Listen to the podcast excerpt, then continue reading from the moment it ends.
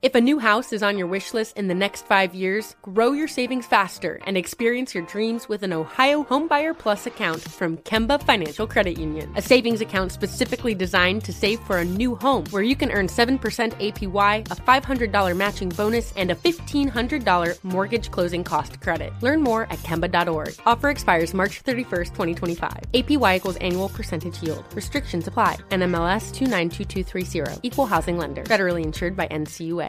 Enjoy all your favorite sports like never before at BetMGM. Signing up and playing is so easy. Simply sign up using code Buckeye and receive up to $1,500 back in bonus bets if you don't win your first bet. When you register with BetMGM, you can get instant access to a variety of parlay selection features, live betting options, and the best daily promotions in the business. And with BetMGM at your fingertips, every play and every game matter more than ever. Place your moneyline, prop, and parlay bets with the king of sportsbooks today. Sign up using code Buckeye and receive up to $1,500 back in bonus bets if you don't win your first bet. That's right, up to $1,500. Again, sign up using code Buckeye and receive up to $1,500 back in bonus bets if you don't win your first bet. BetMGM and GameSense remind you to play responsibly. 21 plus and present in Ohio, subject to eligibility requirements. Rewards are non-withdrawable bonus bets that expire in 7 days. Gambling problem? Call 1-800-GAMBLER in partnership with MGM Northfield Park. That's 1-800-GAMBLER. Xfinity has free premium networks for everyone this month, no matter what kind of entertainment you love. Addicted to true crime? Catch killer cases and more spine-tingling shows on A&E Crime Central. Crave adventure? Explore Asian action movies on Hayah. Searching for something extreme? Check out skating, snowboarding, and more on Fuel TV Plus, the global home of action sports. And find crowd-pleasing bops on iHeartRadio's Hit Nation playlist. There's new free shows and movies to love every week. Say free this week in your Xfinity voice remote.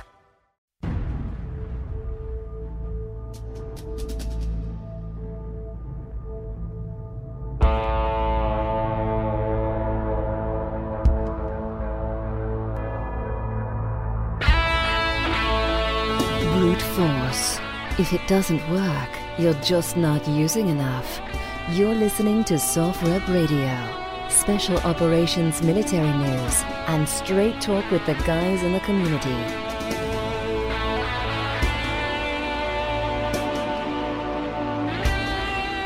Hey, what's going on? It is another episode of SoftRep Radio, and I am your humbled host today, Rad, and I have a very special guest with me, Jeremy Stalnecker, who is a United States Marine Corps infantry officer, has some decorations we'll talk about and how he got those. But first, let's welcome Jeremy to the show. Welcome, Jeremy. Thanks, Rad. Awesome to be with you, man. Looking forward to the conversation.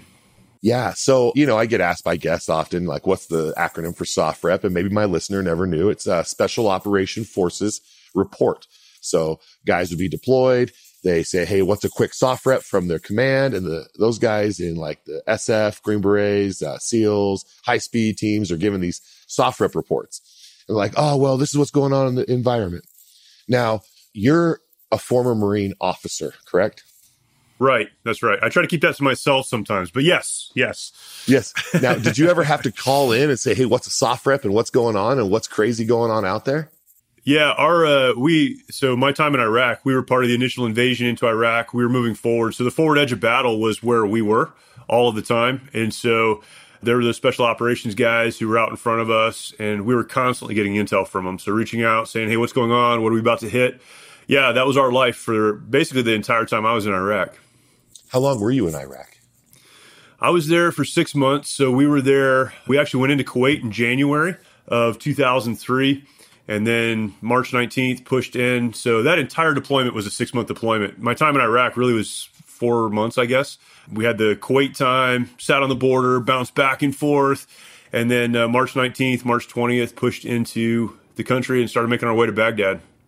So you're literally the tip of the spear that we all sat at home after 9/11. And as you guys went into Iraq, it was you and your companies in the Marines moving from Kuwait as the blade of the edge of the tip of the spear, the blade, right? Like just coming through. So phase lines, right? It was pretty crazy time, man. We were supposed to go in the morning of March 20th. So it was all a daytime attack. We're going to hit the berm. The berm's going to be breached. Everything is visual because it's going to be during the day. And then the night before, General Mattis, division commander, pushed down. 5th Marines is moving in tonight. And so it was, we started our movement March 19th into the early morning of March 20th and did a nighttime attack, which was nuts, not because we hadn't trained it, but because the 2 months leading up to that, every rehearsal we had done was, you'll see a marker there, you'll see a placard there. We're going to mark lanes on the ground because it's going to be a daytime attack. And now it's the middle of the night and there's smoke in the air from burning oil lines. And yeah, it was a crazy time, but we did it. And man, there's a lot to that story, of course. But from there, then made our way to Baghdad. Yeah. Did you guys have night vision and like, you know, the PVS 14s, like the Generation 3 style night vision? And if you did, what did that cloud, what did that oil cover do to you with your optics? Because like, here you are, probably infrared lights on Humvees, probably night vision, supposed to be like, you know, seeing through the dark, but tell me, what are you seeing? Yeah. So it's 2003, right? I have to remind people of that because I don't feel that old, but that was 20 years ago. We're getting ready to have our 20th anniversary next year. And so we had, yeah, PVS 14s. We had, so they were, you know, monoculars. Imagine looking at a television screen or a computer screen and everything is like broken up. You can see the pixels on it. That's what going into the smoking environment looked like through your night vision goggles. So, you know, it requires ambient light. So the smoke was blocking out most of the moonlight, most of the ambient light. And then what we were picking up were kind of the particles in the air. So it was kind of this like constant back and forth between bring them down to see if I can see something, flip them back up. And it's a night attack. So first time tracer rounds are coming our direction, right? So there's so many crazy things going on. You can't see. It was absolute chaos, but we worked through it, of course, but it was a crazy, crazy night trying to figure out things. I remember walking up to, so I was supposed to link up with different vehicles at different times. And it was literally like, okay, driver, stop. Then I jump out of the vehicle, get close to something, try to figure out if that was the guy I was supposed to link up with, but we just couldn't see it. So there was a lot of that. Yeah, there was a lot of that. I mean, you can see how it could be. So that, would you call that a fog of war? That was absolute fog of war. I mean, it was insane. So, and a lot of your listeners get this and understand this, but I came into the Marine Corps in 1996, so not a lot going on. Trained, went to infantry officer course, went to all the training stuff that I was supposed to do, trained with my unit, my platoon for 2 years leading up to going into Iraq. But all of it's training, right? And so it's all simulated. And your entire life, you're told, don't shoot at people, you be careful where you go, don't do crazy stuff, right? Your entire life, you're told this. And so now we're in an environment that everything is flipped upside down. We couldn't see anything. We had dropped, we being the 1st Marine Division, DPICM, their bomblets. They're dropped out of the back of a plane. And so it sets a minefield over a large area. So we set that up, but now it's the middle of the night. So we can't even see our lanes of travel that were being marked out for us. So, you know, the next morning, my truck hit one of those, blew out our tires, blew out our engine block, should have killed all of us inside, didn't, thankfully. But yeah, so this, you've got emotions going on, which is clouding even your judgment and your ability to make decisions. You have the actual, you know, fog of war, the smoke, the darkness, the confusion. Then you have this, I'm shooting at people and they're shooting back at me. It's one of those crazy, crazy moments that, first of all, you adjust to very quickly. It's amazing how the human mind works. But in those first several hours, it was just absolute chaos. And it was just keep moving forward, keep moving forward, keep moving forward. And you feel that you were coordinating that chaos eloquently as you were, you know, as best you could? So, you know what's crazy? Your audience knows this better than most, but we always talk about how you fall back to your level of training, right? If you train well, you fall back to that in those moments of chaos and in that fog of war. We had trained so much. We were actually, 1st Battalion, 5th Marines, my battalion, was supposed to deploy to Afghanistan shortly after 9/11. So we spun up really quick for that deployment. We did not end up going, but we started that training cycle literally 2 years before we ended up in Iraq. So we trained a lot. That's movement, that's immediate action drills, that's how we communicated with one another. So across the battalion, we had trained so much that even in that fog of war, that's exactly what we fell back to. So, you know, I don't think it was brilliance. I just think it was so many hours of rehearsal that we did exactly what we had trained to do.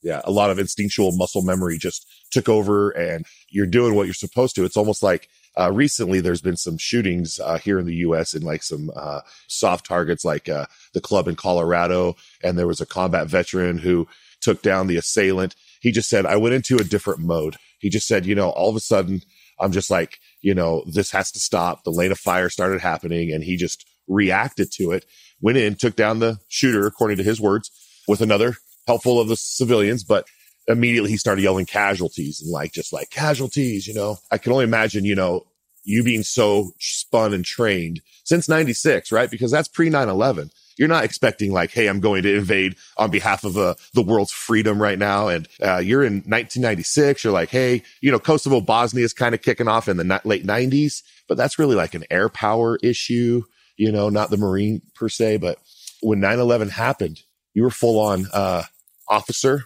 right? You were probably like, so the Marine Corps has a unique rank structure. You got lieutenants, right? And then captains, but the captain's like a major in the Army. So what rank did you 9/11, what were you? I'm curious about that. So 9/11, I was a first lieutenant. So it's second lieutenant, then first lieutenant. And then right as I was getting out of the Marine Corps, so I got out of the Marine Corps as we came shortly after we came back from Iraq, within a couple of months. And I was promoted to captain. So my deployment to Iraq, that training process, I was a first lieutenant. For those that are familiar with the Marine Corps and the infantry battalion, I was in weapons company. I was a senior lieutenant in the battalion, which only means that I had the largest platoon in the battalion. I had 80 Marines. I had all the heavy machine guns, the TOW missiles, the anti-armor, the Javelin systems. All of that was within my platoon. Yeah, it was, well, the smalls, yeah, right. The Javelins are and they're still being used, but at the time it was like, I think 3 had been fired ever. And we fired like 15 the first night, right? They're $110,000 a piece.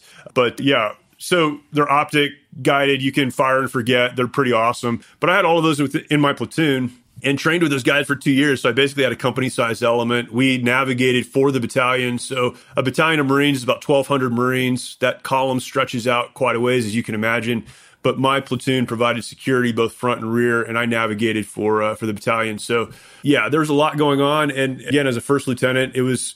Only people in the infantry world understand this, but it was like a dream come true, right? Like it was, we had trained for the big game, and here we are, and we're all getting to play. So it was crazy, as you mentioned, but that was exactly what we had pointed our lives toward, and it was pretty, sure. Pretty amazing. That's incredible to dedicate yourself. Thank you, first of all, to fighting for our nation's flag. I totally appreciate that. Now, when you get out of the military, you're like, hey. It's time to hang those gloves up. You put on another set of gloves. What are you battling now? What are you trying to help? Now that you've gotten out, how did you transition? What are you transitioning into? What have you become? What's your new butterfly after your cocoon? So my process after the Marine Corps was an interesting one. I ended up in ministry of all things. I left the infantry community and literally signed my DD-214. A month later, I was working on a church staff. And I always say that, and particularly for church people, it's like, oh, that's a great place to land. It was horrible. I was complete disaster. I was a wreck at home.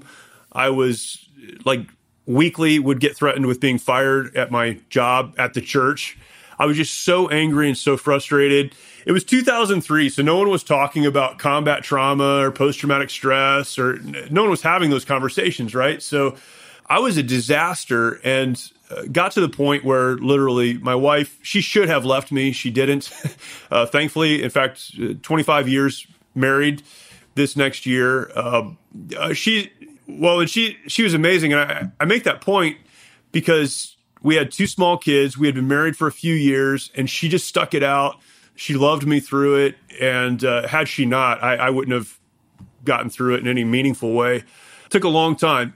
But part of that process for me, and I tell that part of the story, part of that process for me of healing and moving forward was saying, I'm thankful for what I did in the Marine Corps, but I can't go back there anymore. I can't think about it. I can't talk about it. That was then. This is something brand new. And literally for 10 years, that's what I did. I worked at a church. I ended up pastoring a church. A lot of things had to happen, and a lot of growth, and a lot of people speaking into my life. But 10 years went by, and... At the end of that, or 10 years later, one of the Marines that I had served reached out to me and said, hey, sir, and this is like through Facebook, right? I didn't even know how social messaging worked. I didn't like understand anything. But I get this message from this guy I served with, Jeremy Mahon. He's awesome. And we've become very good friends since then. But He's like, hey, sir, this program is starting. I met this guy. He's starting this organization called the Mighty Oaks Foundation. I don't know what it's about, but he asked me to get some guys from our platoon to come and do one of these sessions. He's trying to get it off the ground. And veterans are like the most cynical, like hateful people in the world, right? So he's like, he wants to help veterans, but no one will come. So we're going to get some guys together and come. Would you do that? So I hadn't talked to these guys in 10 years. I had put my Marine Corps time behind me. I was proud that we went to Iraq and I brought these guys home, and that was it. So now I'm sitting in a circle in Colorado around a fire with these guys that I had served with. And so I've got this picture hanging over my desk. It's a picture of my platoon in Baghdad in the rubble of a building at the presidential palace, the Al-Azamaya Palace on the north side of the river. And so I've looked at that picture thousands of times. I've always been proud of the fact that those guys came home. And then I'm sitting in this circle and I start to hear stories about some of those guys in that picture. I hear stories about Marines that I served with that came home and took their lives, and marriages destroyed, and families that aren't functioning in any meaningful way. I had a Marine that was sitting next to me, one of the guys that I had served with. He had just come into my platoon before we went to Iraq. He made the statement. So this is 10 years later, right? He said, basically, for 10 years, I've hated you. And he said, you promised that you'd be with us, and then you left. We went back to Fallujah. You weren't there. And there was no one to take care of us. And he started to express this. Again, we communicate now, we're friends, but it was this process of like unpacking this. And what I realized, kind of the epiphany moment for me in that conversation and in that week that we spent together, was my time of serving those who I served with didn't end when I put the uniform in the closet for the last time. I still have an obligation to serve these guys and to help them and to encourage them and to give them the tools they need to move forward. And that was a huge turning point for me. And again, the Mighty Oaks Foundation was getting started. Chad Robichaux, he and his family, he's a special operations guy. He and his family were getting it started. We met. He's like, hey, man, I'm trying to get this thing off the ground. Can you help me? We started moving. That was 2012.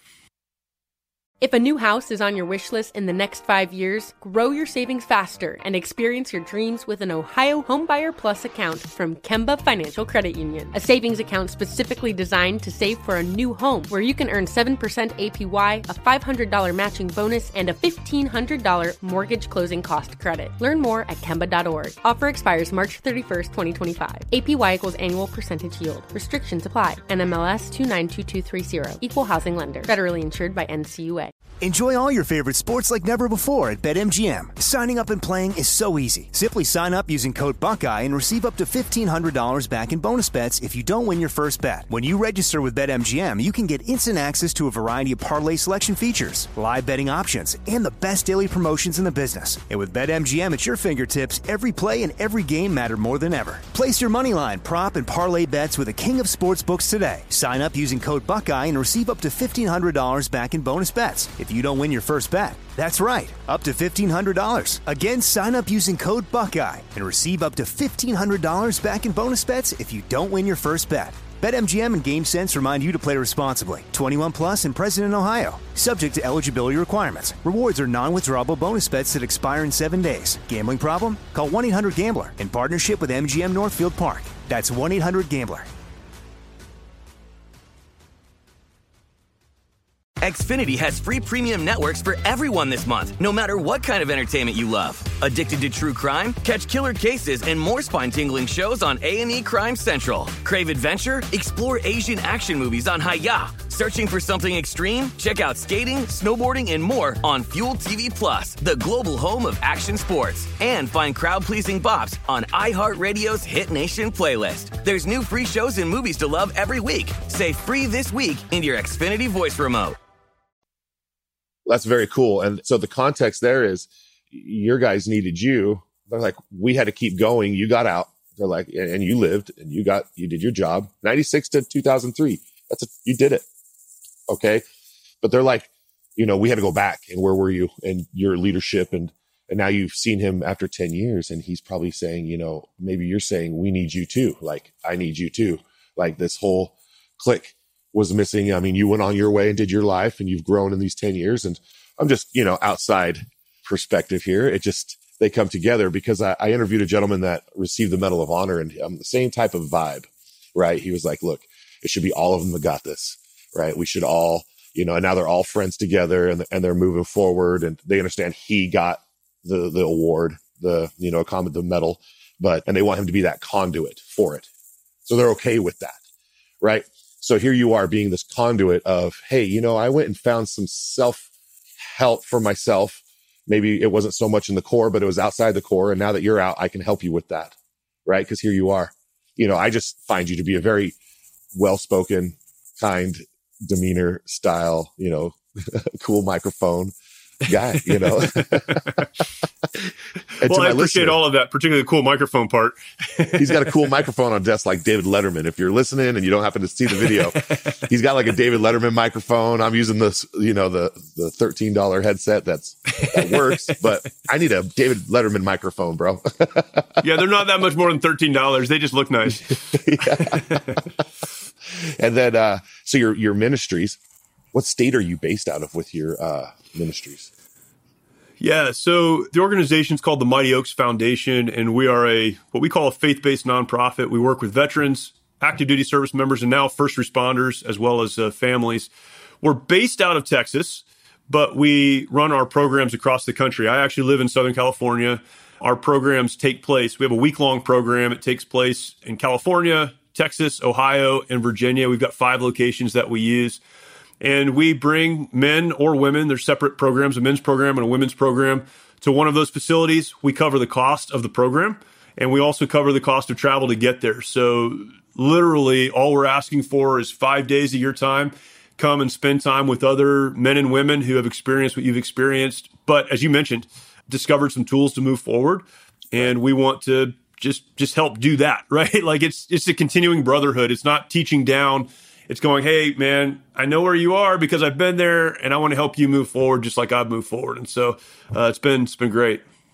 Right. And, you know, in the training world, whether you're in corporate management or you're in the Marine Corps management, you know, having a toolbox with added tools from other leadership is what, and other people can help you out, you know. And just because you're a private doesn't mean that you're not a leader, okay? Because you could still have 100% of that Audie Murphy in you, all right? I get it. And so, you know, bring it to the table, right? And then there's proper ways, there's chains of commands that you can bring that stuff to the table. You gotta try to get in somebody else's head to see how they succeed, and then maybe pull a piece of that into your life. It doesn't have to be the whole gamut. I don't have to do every single thing Jeremy's done to become the best me. I just maybe, hey, you know, maybe I should take a moment and have some self-reflection every morning. Maybe I should have, you know, some type of, you know, maybe I should drink water at 8 a.m. every day and just cool my insides down with water, that type of thing. And we do have a lot of veterans out there, Jeremy, that are listeners, and even those that haven't served in combat or in the world of the military that are listening, that are having trials and tribulations in life, you know, PTSD, car accidents, you know, AT4s going off your head, whatever the case may be, you know, hard labor and delivery for a family, you know, somebody in a birthing situation. How do they cope with it? And so, you know, I've heard a lot of different, like, you know, opportunities through a lot of guests, and, you know, yours seems like just a real up in here, like in your head, you know, let's sit down and find our inner selves and try to move forward, right? Yeah, that's it. And, you know, we talk about resiliency a lot. What is it to be resilient? To be resilient means that you have pre-decided, you've made a decision before the craziness of life happens, because we're all going to deal with traumas and trials and obstacles. You decide before that happens how you're going to respond when it does. And so you're resilient, because when you get knocked down, which we all will, you have something to bounce back to. And so for us, it's working through that with people that have been knocked down and don't know what they're trying to get back to. Let's set that. Let's establish what that true north is, so that you can align your life. You can, you know, put your life on that true north, on that north, that azimuth, and continue moving forward. And, you know, for us, that begins with a faith relationship, a relationship with God, understanding who you were created to be, and then moving forward into that. And again, it's very much, people hear that and they think it's like a Sunday school thing or a church thing. It's not. It's guys and girls, men and women going, look, I was broken. I had fallen. Here are some things I've learned, and I want to help you do the same. It's reconnecting to the brotherhood. It's reconnecting to those relationships and moving forward together. So Yeah, it very much is. It starts in your brain. Hopefully it makes its way to your heart, and then it impacts every relationship and every decision outside of that. 100%. You know, and I was raised religious my whole life, you know, in the LDS, the Mormon faith here. And, you know, I guess what I'm going with is, you know, as I've gotten older, I've just like had questions in my own life and just like grown, you know, kind of into my own, if you will, religion. All right. Where it's like, hey, I appreciate do good to others. I appreciate the golden rule. I appreciate family first. I appreciate help thy neighbor. I appreciate all those things, right? So I can just incorporate those things in my life on the daily, like be good, open the door, help, give a glass of water to someone needing a glass of water. Sure. You know, but sure. I think what I found is my own self's faith. And, you know, whether it's a huge denomination out there, or you're in some huge, you know, or you're in a small little sect, you know, religion that or a faith, you know, based. I think as long as you're finding it within yourself, that's probably the best way to find it. You know, it's like, what am I trying to say? It's just in you. It's all in us, right? It's just, you know, that greater God, quote unquote, is something that when we close our eyes, we can try to achieve to find, I feel like, you know, and whether that's meditation or prayer. You know. Yeah. And it's, you know, a big part of that is understanding that the hope isn't found within you necessarily, right? Because we all get like in our brains, I realize how inadequate I am, where I fall short, how selfish I am, all of these things I try to hide from other people. So it's understanding that the hope comes from outside of me. And when, you know, from my perspective, when I say, you know, God created, if God created, he has a purpose and a plan for my life, then that's less about me and more about him. And I just need to move into that. And so it takes the responsibility off of me to be God. And it puts within me then the responsibility to pursue who I was created to be. And when we understand we have purpose, we have direction, there are things that we alone can do and no one else can. And we start to move into that, it changes every conversation in our lives because no longer am I trying to like generate something that doesn't exist. I'm simply trying to be what I was created to be. And that, again, changes everything. Right. Being the best you is the best thing to be because right. I've said it before, when you're on a plane and they're instructing you before your flight, put the oxygen mask on yourself first. Right. Okay? Right. And then on someone, the next person next to you, it's like, fix you first, yeah. Focus on you, breathe. Yep. Okay. Even if it's not flowing, you're still focusing on you. Or even if you don't see the bag inflating, right? That's that same thought process is you focus on yourself, be a positive, better self. And then that'll even ooze off of you onto somebody else without even realizing it. You're just like, hey, what's up? That's right. Yeah. Yeah, and understanding like I'm putting the oxygen mask on myself so that then I'm in a better place to help the person next to me, right? And I think in the veteran community, that's where we sometimes fall short. It's like, I'm doing this for me, stay away from me. No, you're doing this for you so you can then help the people who are coming up behind you. Yeah. That's exactly right, because they may not be able to do it. Right. That's right. That's exactly right. Yeah. And 100% agree on that. It's not so much being selfish. It's just that you have to be a little to yourself to help the others. Yep. So that, I mean, if you're down and out, someone needs to help you. And that person has their oxygen mask on straight. Okay. Right. That's exactly right. Yeah, that's right. That's exactly right. It is. The other night, I'm just being vulnerable. I was just laying in bed and I was just thinking to myself and I was just going through my head. And then the next day I woke up and talked to my wife and said, you know, I was going through my head. She's like, stop it. She's like, stop it. She's like, stay out of there. Yeah. Whatever you want to, whatever you're thinking, whatever your head's spinning, whatever, you know, thing that was negative that you were tripping on, she's like, stop it. And I was like, I needed that. That was my oxygen mask moment from her because I was just, that's good. Hey man, 45 years old, running a family, running a business, scheduling podcasts, so much going on in my head. Right. You know, I'm only human. That's good. If a new house is on your wish list in the next 5 years, grow your savings faster and experience your dreams with an Ohio Homebuyer Plus account from Kemba Financial Credit Union. A savings account specifically designed to save for a new home where you can earn 7% APY, a $500 matching bonus, and a $1,500 mortgage closing cost credit. Learn more at Kemba.org. Offer expires March 31st, 2025. APY equals annual percentage yield. Restrictions apply. NMLS 292230. Equal housing lender. Federally insured by NCUA. Enjoy all your favorite sports like never before at BetMGM. Signing up and playing is so easy. Simply sign up using code Buckeye and receive up to $1,500 back in bonus bets if you don't win your first bet. When you register with BetMGM, you can get instant access to a variety of parlay selection features, live betting options, and the best daily promotions in the business. And with BetMGM at your fingertips, every play and every game matter more than ever. Place your moneyline, prop, and parlay bets with the king of sportsbooks today. Sign up using code Buckeye and receive up to $1,500 back in bonus bets if you don't win your first bet. That's right, up to $1,500. Again, sign up using code Buckeye and receive up to $1,500 back in bonus bets if you don't win your first bet. BetMGM and GameSense remind you to play responsibly. 21 plus and present in Ohio, subject to eligibility requirements. Rewards are non-withdrawable bonus bets that expire in 7 days. Gambling problem? Call 1-800-GAMBLER in partnership with MGM Northfield Park. That's 1-800-GAMBLER. Xfinity has free premium networks for everyone this month, no matter what kind of entertainment you love. Addicted to true crime? Catch killer cases and more spine-tingling shows on A&E Crime Central. Crave adventure? Explore Asian action movies on Hayah. Searching for something extreme? Check out skating, snowboarding, and more on Fuel TV Plus, the global home of action sports. And find crowd-pleasing bops on iHeartRadio's Hit Nation playlist. There's new free shows and movies to love every week. Say free this week in your Xfinity voice remote.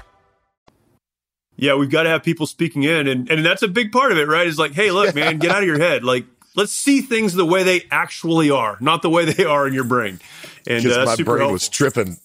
But once she said that to me and she grounded me, and I was like, yeah, you're right. You know, I was like, hey, thanks, babe. I appreciate you saying, hey, get out of your head. Yeah. You know, and honestly, I talked to you prior. I had a vasectomy. Okay, so I went and got my nads snipped to do the right thing for myself. I've already got 3 children and, a lineage created. So I feel confident. And I was just tripping out about it. You know, I was like, boy, what am I doing? Am I cutting myself down? Am I, are these the right moves? And so it was a lot of this. Yeah. It just started going crazy, and the doctor didn't help when I went and investigated it in June. I went to go get my appointment. All right. And he's like, why are you here to break yourself? And so I've just been thinking about that the whole time. Like until just the other day when I got it done, I was like, why would he say that? Why would he say, why are you breaking yourself when I feel that it's a choice I'm making, right? It's a freedom of choice to do this. Right. So that going up to the procedure, I thought he was the doctor. And so this whole time in my head, I'm like, I got to deal with this guy. He's going to be cutting my nads open. I got to deal with this guy. I can't stand him. He's already like insulted my intelligence and demeaned me with coming into this procedure, and then all of a sudden I find out he's a PA. And the doctor's a lady. Yeah. And I'm in the room just like, what is this? It's been like a day ago. And I was like, you're not the dude? She's like, no, he's just a physician's assistant. I said, of course he is. It's like, of course he is. And there's a reason for that. And there's a reason for that, bro. You're on my podcast. I'm talking. I'm not naming your name, but I'm telling you right now, bro. You should have said that. You should have said, are you here for your procedure, Mr. Radel? Yes. Yeah. Yeah. No one wants to be told that being broken. So anyways, as I sit on a bag of peas right now, talking to you, my friend, becoming friends with you on all sorts of Motrin, literally Motrin, right? They don't get away from it. Oh, take some Motrin. Yeah. Just take some more Motrin. Take some more. Just take some more. You'll be fine. You'll be fine. Yeah. They gave me a Valium like for the first day to come in. Right. She's like, did you bring your pill with you? And I was like, yeah, it's right here sealed. I've never had one. And she's like, okay, let's watch you take it. So I took this Valium. And I looked at my wife, and I tossed the pill back and forth in the bottle like 3 times before I took it, looking at this thing like, what am I about to do? So I took it, drank the water in front of him, and then she's like, do you want me to take the bottle? And I was like, well, is there any refills on this? She's like, no. And she took the bottle away from me immediately. I was like, I'm not sure what's going to happen. Yeah. Then and then she gave you a bunch of Motrin and said, just take these. Bro. I mean, all I felt was some tugging and pulling and some conversation in the surgery. And then it was done. It was pretty much about an hour's process from the time I popped the pill to get in my my snipped situation. Yeah, which is what this was not the storyboard of our conversation. I swear. I feel like we're doing some therapy right now, and yes. It's okay. It's okay, hey, man. Unload whatever you got to do. We'll work through it. I will be unloading. You I promise you that. But one of these. So any of my listeners, well, I'm not going to help you with that, but we'll work through the psychological part. You know, if you've been through it, I'm going through it with you. If you've succeeded, I'm going to be right there in about 3 months. So we'll see what happens. And that's what's up. I was in my head about that whole process, right? And now I've done it. I was like, didn't even need to be in my head. It was simple. I was putting more into it.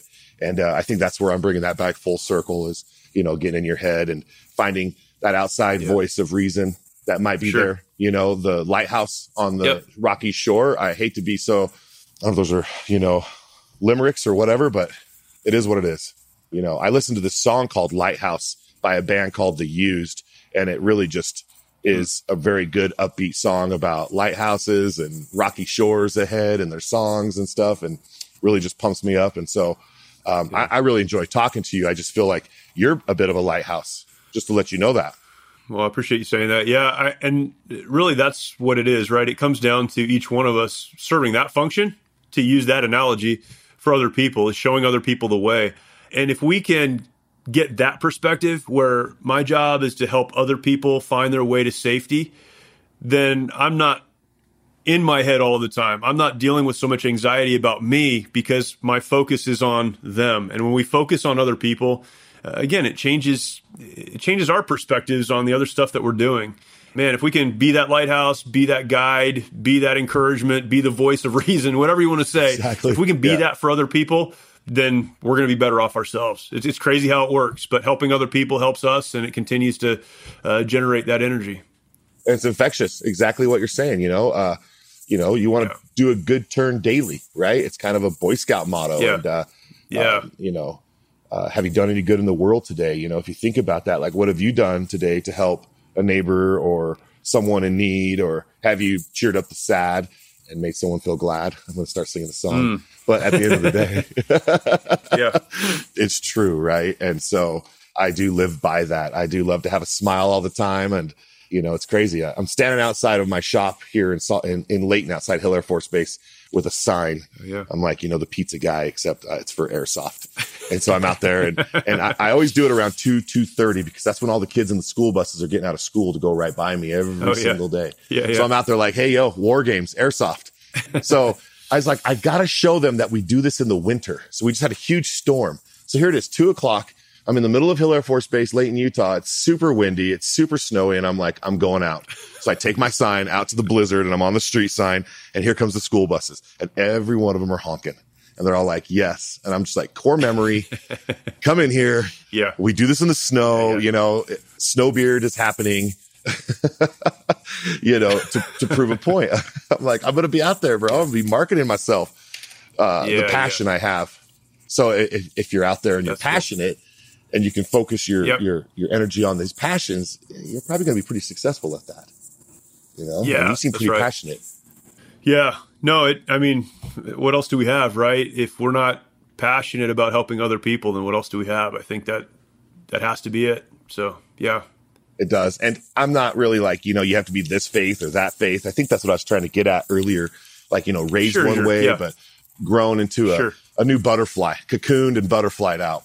And so I think that some people can go into the military with no religion or no faith and then find something there, because you're just really back in your head again, right? It's like, there's got to be somebody greater than you who's put you there to make these decisions. What divine intervention got involved in my life to put me in the military? Why did I choose to join and get yelled at by these people, you know, to do this job?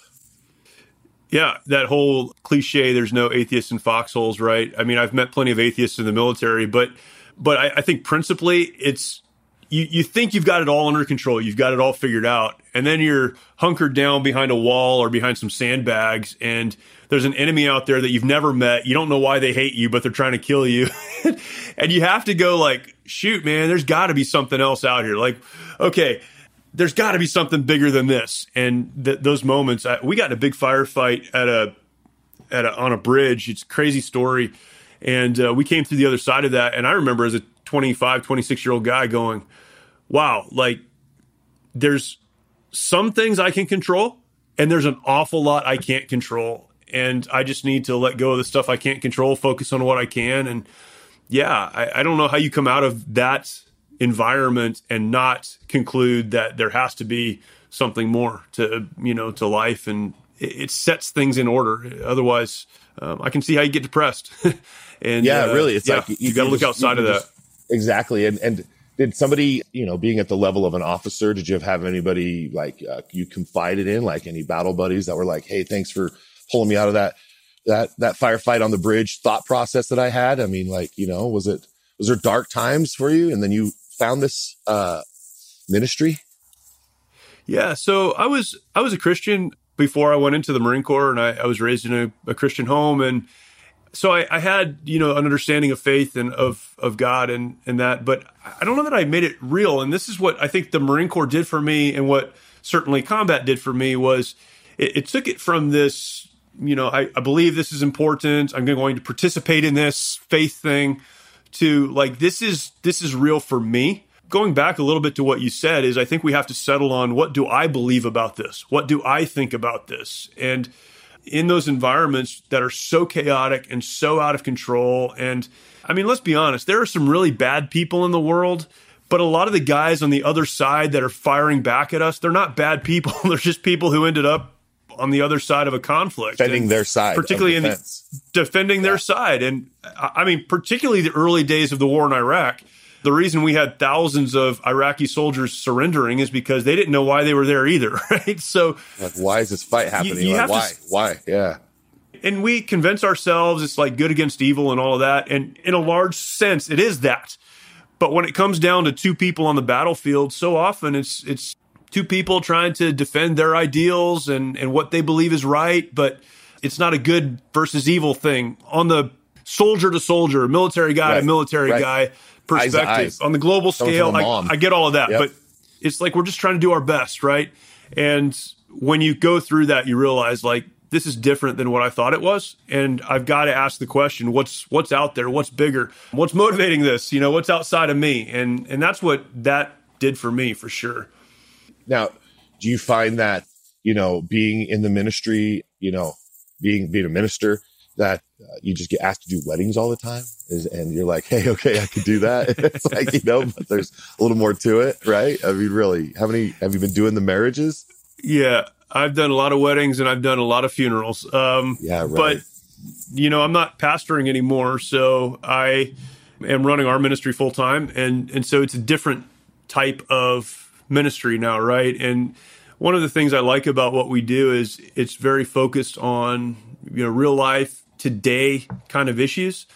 And I feel like I can have a direct impact, you know, on the phone today, a conversation with someone that I care about or someone that reaches out to me. And through our programs, it's bringing very hurt, very broken people, and over the course of a week, giving them hope and giving them direction. And so I don't mind doing the other things, but I love that part of what we get to do. You know, a question that just is in my head, here we go again, is, you know, if you're Christian, and if I was raised Christian, and then let's say the leader of the free world is Christian, and the leader of, like, say, Russia is Christian, why does my Christian God allow them to go to war when I talk to him to tell him not to go to war? You know, like when I'm telling him, hey, can you please stop going to war? But like, they're being divinely told to go to war or to do these, you know, things. Like, what? Truly, what do you think about that thought? Yeah, well, I think that's a really big thought. I'll say a couple things. I'll say a couple things. One person defines as a Christian or Christianity, and what another person defines are not necessarily the same. So that's the first thing, right? We start from a premise that we all believe the same thing and believe in God the same way, and that's, first of all, just not true. So what I mean when I say I'm a Christian and what someone else means when they say they're a Christian, you know, those may not be the same thing. So that's the first thing.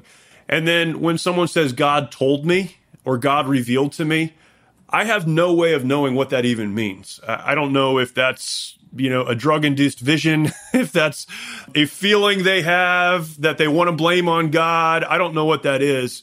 And so for me as a Christian, I do my best to go back to what does the Bible say? And if these visions, these directions, these word of God things don't connect to what the Bible says, they don't reflect who God is in the Bible, then I have to dismiss it as that's not who God is and that's not what God would have us to do. Now, certainly I also believe in free will. So God allowing things to happen that are outside of his perfect will. And this gets into a much deeper issue, right? When we talk about sin and acceptance and the love of God and our love for God, why does God allow things to happen? I mean, I can't always answer that question, but bad things happen because bad people do bad things. The question is, why does God allow it? I don't always know the answer to that question. But just because someone says God told them, I don't put much stock in that either. So, right. And it does happen though, right? We do hear that. Oh, from, absolutely. Yeah.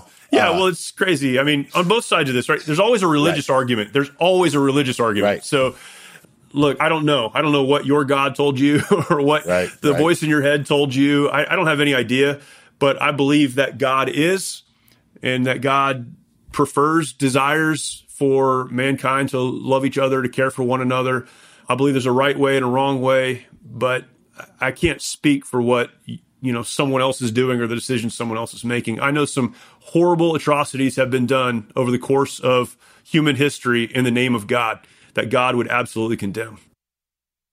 If a new house is on your wish list in the next 5 years, grow your savings faster and experience your dreams with an Ohio Homebuyer Plus account from Kemba Financial Credit Union. A savings account specifically designed to save for a new home where you can earn 7% APY, a $500 matching bonus, and a $1,500 mortgage closing cost credit. Learn more at Kemba.org. Offer expires March 31st, 2025. APY equals annual percentage yield. Restrictions apply. NMLS 292230. Equal housing lender. Federally insured by NCUA.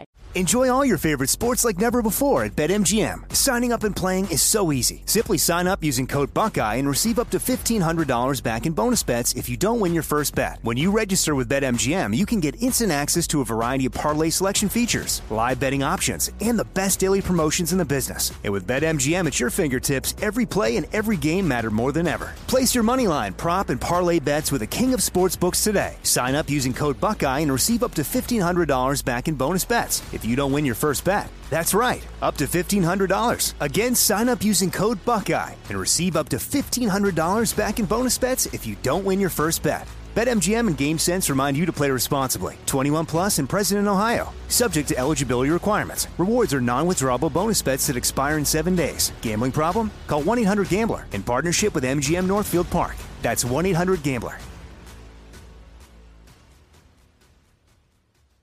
Xfinity has free premium networks for everyone this month, no matter what kind of entertainment you love. Addicted to true crime? Catch killer cases and more spine-tingling shows on A&E Crime Central. Crave adventure? Explore Asian action movies on Hayah. Searching for something extreme? Check out skating, snowboarding, and more on Fuel TV Plus, the global home of action sports. And find crowd-pleasing bops on iHeartRadio's Hit Nation playlist. There's new free shows and movies to love every week. Say free this week in your Xfinity voice remote.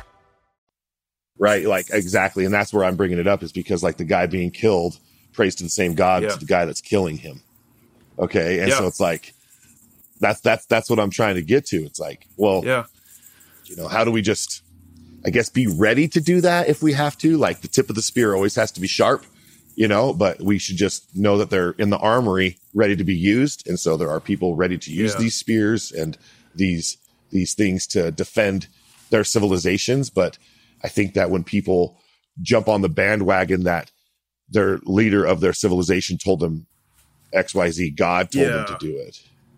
Yeah. And I'm thankful to live in a country. Like I'm thankful that in the United States, conscription is not a normal part of our process. So I'm not forced into the military. No one else is forced into the military. I know we've had those times, but right now that's not the case. And so each person has to, before God, decide, is this something that I want to be involved in?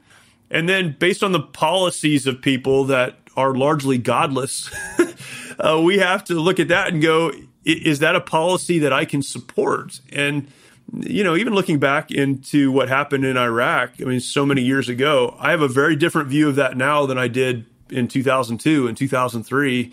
And we have the free will as Americans to decide if I'm going to support that, if I'm going to be a part of that or not. And so to put stock in a leader who says God told me is, man, that's a foolish pursuit. You have to ask what God wants you to do and then pursue that. Right. Like, does God want me to follow the guy that is following God's decisions on that side? Yeah. Right? It's like, you got to have those. Because I can't know if he is. I can't even know who he's following. Right. I can't know that. And so I need to be honest before God and myself.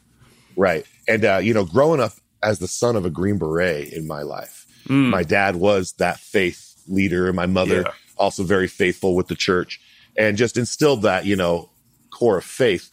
But I also know it's a part of his job as a Green Beret. It's one of the 5 requirements is a faith, right? You have to have some kind of a faith. And so it's a kind of an underlying, I'm not saying it's a hazing ritual. It's just a part of the SF culture is you have to have a faith. Sure. And so, if you go in without one, you're going to have to find one. That's it. And somehow it's either you being in your most zen state or you're wearing a Jedi dog tag that says a 3rd-year Sith Jedi. You have to have a faith. Right. Yeah. Because that exists. There's so many denominations now in the military. It's no longer Catholic, Protestant. It's like Jedi, Wiccan, pagan. Yeah. I think there might be a Star Trek. I'm just saying. The question of faith is an interesting question, right? And I'll say this for people who are listening, who are exploring. I'll say this. Your faith is only as good as the object of your faith. So if your faith is in yourself, it's going to fall short.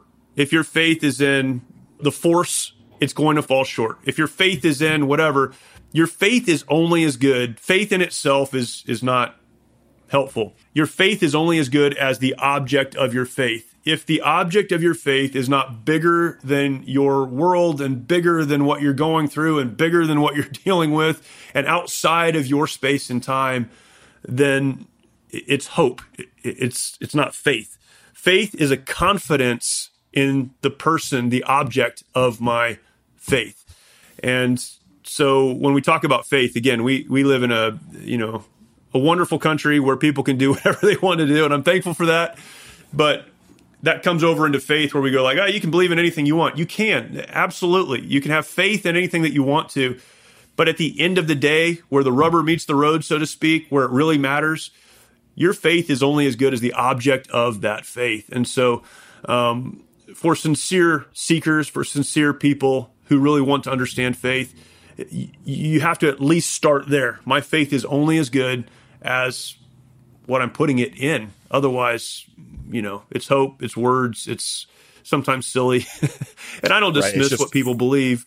It's a bumper sticker. But what's the value in it? It's something on the back of your car. It's a bumper sticker. That's good. Yeah, exactly. Yep. Right. And so you could either, I agree with you on that. Right. And so I do have my own self, circle, my own perimeter, if you will, my world that I put my faith into so that I have, structure. And a lot of that's family and the faith that they have in what they believe in. And so my father-in-law and my mother-in-law and all my family, they have faith in things. And they're happy-go-lucky individuals, whatever their faith is. I like that, right? It's a good melting pot of people to be around. And I think if you can find yourself around these people who are trying to do good and trying to be good, are good, okay? Because trying is just another hope. Yeah, right. I'm gonna try. Sure. Okay. I'm gonna try to be there at 5 a.m. for you, sir. Yeah, right. That's right. Yeah, that's not how you want to hear it. You're not even gonna try. You're not even gonna try. So I think the do right, and so I like surrounding myself with that positive energy and positive people, whether they're hardcore into their faith or they have just been a happy-go-lucky individual walking down the street. I think everybody has love inside of them that can be shared. And I hate to sound like this is just some kind of like hippie nonsense or like, I'm stuck in a redwood forest tree somewhere with an AK. But if I could live there, I would. Right. Yeah. What we believe is the thing that drives us forward. And that's one of the interesting things about coming from a military community, right, is we can find so much purpose and meaning and value in the uniform, in the job, in the taskers that come up, right? We've got the warning order, so we're always looking towards something else, and we're always focused on that. Well, you take all of that away, and this is why a lot of people struggle in the veteran community, because it's like, well, what do I believe in now? You know, I remember leaving the Marine Corps and then watching things just roll on without me, which is silly. I mean, it's like really stupid, right? To go, yeah, so I came back, the war's over, mission accomplished. That's what President Bush said, right? And then people started shooting again in Baghdad, and the war was on, and it went on for a long time. I remember sitting in a church staff meeting. So I was on a church staff in a meeting, and I had just heard about some of the Marines that I served with being killed in Fallujah. And I was like broken that I wasn't with them. And I expressed that to some of the other guys on the staff, and they're like, yeah, that's terrible. Anyhow, and then they just moved on with whatever the conversation of the day was. Like the thought that could go on and I didn't have to be a part of it was so, it was like soul crushing for me. It was like so dark. Like, well, then what's the point? And so finding what you believe and why you believe it and where your faith is and who you are outside of the military is absolutely essential for continuing to move forward. And I think a lot of people just don't ever do that. And so they're constantly struggling to get it back, right? And you don't get it back. You need to continue to move forward. That's discovering who you are right now. That's right. And it's not in the bottle of whiskey. No, no, no. Out there, guys and gals, that's not where you find yourself. You don't find yourself in a bottle of pills or whiskey at the end of the day thinking like, I can't find myself. I'm trying to find myself, right? Yeah, no, just reach out to me or reach out to Jeremy because we'll have his information on the website if you do want to reach out to him for, a nice conversation. I'm sure Jeremy's open to, lend an ear. Absolutely. I tell my wife, I said, hey, I tell people, hit me up. And she's like, oh, you mean like they do? I'm like, I was like, I have talked down some people on the fence out of the blue at 2 a.m. Yeah. It's real. So if you're on the fence and you want to come down off that fence and you need someone to embelay, hit me up. I'll embelay you off that fence. Yeah. Okay. Come on down. Nice and safe. Yeah, that's good. You can come down upside down. It's cool. That's good. We'll get you to the ground. We'll get you. Yeah. That's good. Exactly. Now, Jeremy, I know I've had you for an hour. It doesn't even seem like that so far. And you're really super cool, chill dude to talk to. And I appreciate that you have that Marine Corps attitude and this lighthouse attitude, and Still looks like you could do some pull-ups, so you still look like you're doing okay. And I work hard at it. People are always like, "Oh, you've stayed in good shape." Like, yeah, I work really hard at it. That's why. But anyhow, I think props about the Marines is that people don't give enough of is that the officers go through like the same kind of boot camp that the enlisted go through. You understand the personnel that you're commanding because you've been through what that personnel has been through in a boot camp style setting. Infantry, basic riflemen. Being able to do that task, right? That's the basic task of a Marine. And so the fact that you as an officer have that, I'm sure your men loved you and I'm sure that they hated you. And I'm sure at the end of the day, a little bit of both. I hope you know how it goes. There. Yeah. It's not personal. It's business, but then it's personal, but then it's business. Yeah. So with that said, tell me, I'll give you like a minute to say anything about your ministries, if you have a website or anything, that a book or anything like that, go ahead. So I'll talk about the ministry first, Mighty Oaks Foundation. It's if you're not a Christian, if you're not a person of faith, we'd still love for you to come and attend the program. And it's 5 days. It's free to you. We cover the cost of travel. It'll get you around other people who are trying to work through some of the things you are. So please go mightyoaksprograms.org. You can find everything about us as well as a place to apply. And we can take care of all the logistics and everything else. I've written a couple of books. One's called March or Die. I wrote a book on leadership. We have a book on post-traumatic stress, which is called The Truth About PTSD, another book on resiliency. The best place to find all of that, honestly, is on my personal website. It's just my name, JeremyStalnecker.com, JeremyStalnecker.com. You can find podcasts that I'm involved with, books that I've written, a blog is there, all my socials, links to Mighty Oaks Foundation. So if you go to my website, JeremyStalnecker.com, you can find everything that I'm connected to. It's the easiest way. And that's JeremyStalnecker. All right. So that's it. Rewind this and then play it again and go look him up. There you go. JeremyStalnecker.com. That's it. Yep. That's what's up. And Jeremy, I just want to say it's been a pleasure to have you on here. Love the Marine Corps, the one of the 5th. I went over to London with a guy and we did a boxing match for SoftRep, and we were boxing SAS guys, and he's from the 1/5. I'm trying to think. I can't remember. His name's escaping me. Yeah. And then I had some 2-4 guys.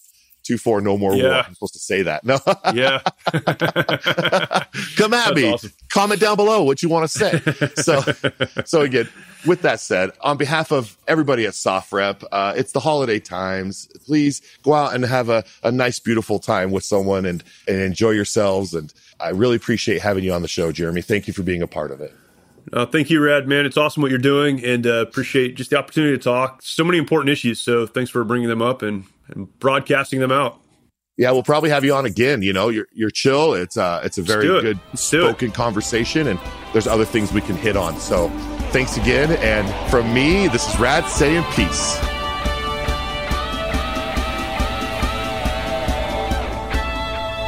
You've been listening to SoftRep Radio. If a new house is on your wish list in the next 5 years, grow your savings faster and experience your dreams with an Ohio Homebuyer Plus account from Kemba Financial Credit Union. A savings account specifically designed to save for a new home, where you can earn 7% APY, a $500 matching bonus, and a $1,500 mortgage closing cost credit. Learn more at Kemba.org. Offer expires March 31st, 2025. APY equals annual percentage yield. Restrictions apply. NMLS 292230. Equal housing lender. Federally insured by NCUA. Xfinity has free premium networks for everyone this month, no matter what kind of entertainment you love. Addicted to true crime? Catch killer cases and more spine-tingling shows on A&E Crime Central. Crave adventure? Explore Asian action movies on Hayah. Searching for something extreme? Check out skating, snowboarding, and more on Fuel TV Plus, the global home of action sports. And find crowd-pleasing bops on iHeartRadio's Hit Nation playlist. There's new free shows and movies to love every week. Say free this week in your Xfinity voice remote. From BBC Radio 4, Britain's biggest paranormal podcast is going on a road trip. I thought in that moment, oh my God, we've summoned something from this board. This is Uncanny USA. He says, somebody's in the house, and I screamed. Listen to Uncanny USA wherever you get your BBC podcasts, if you dare.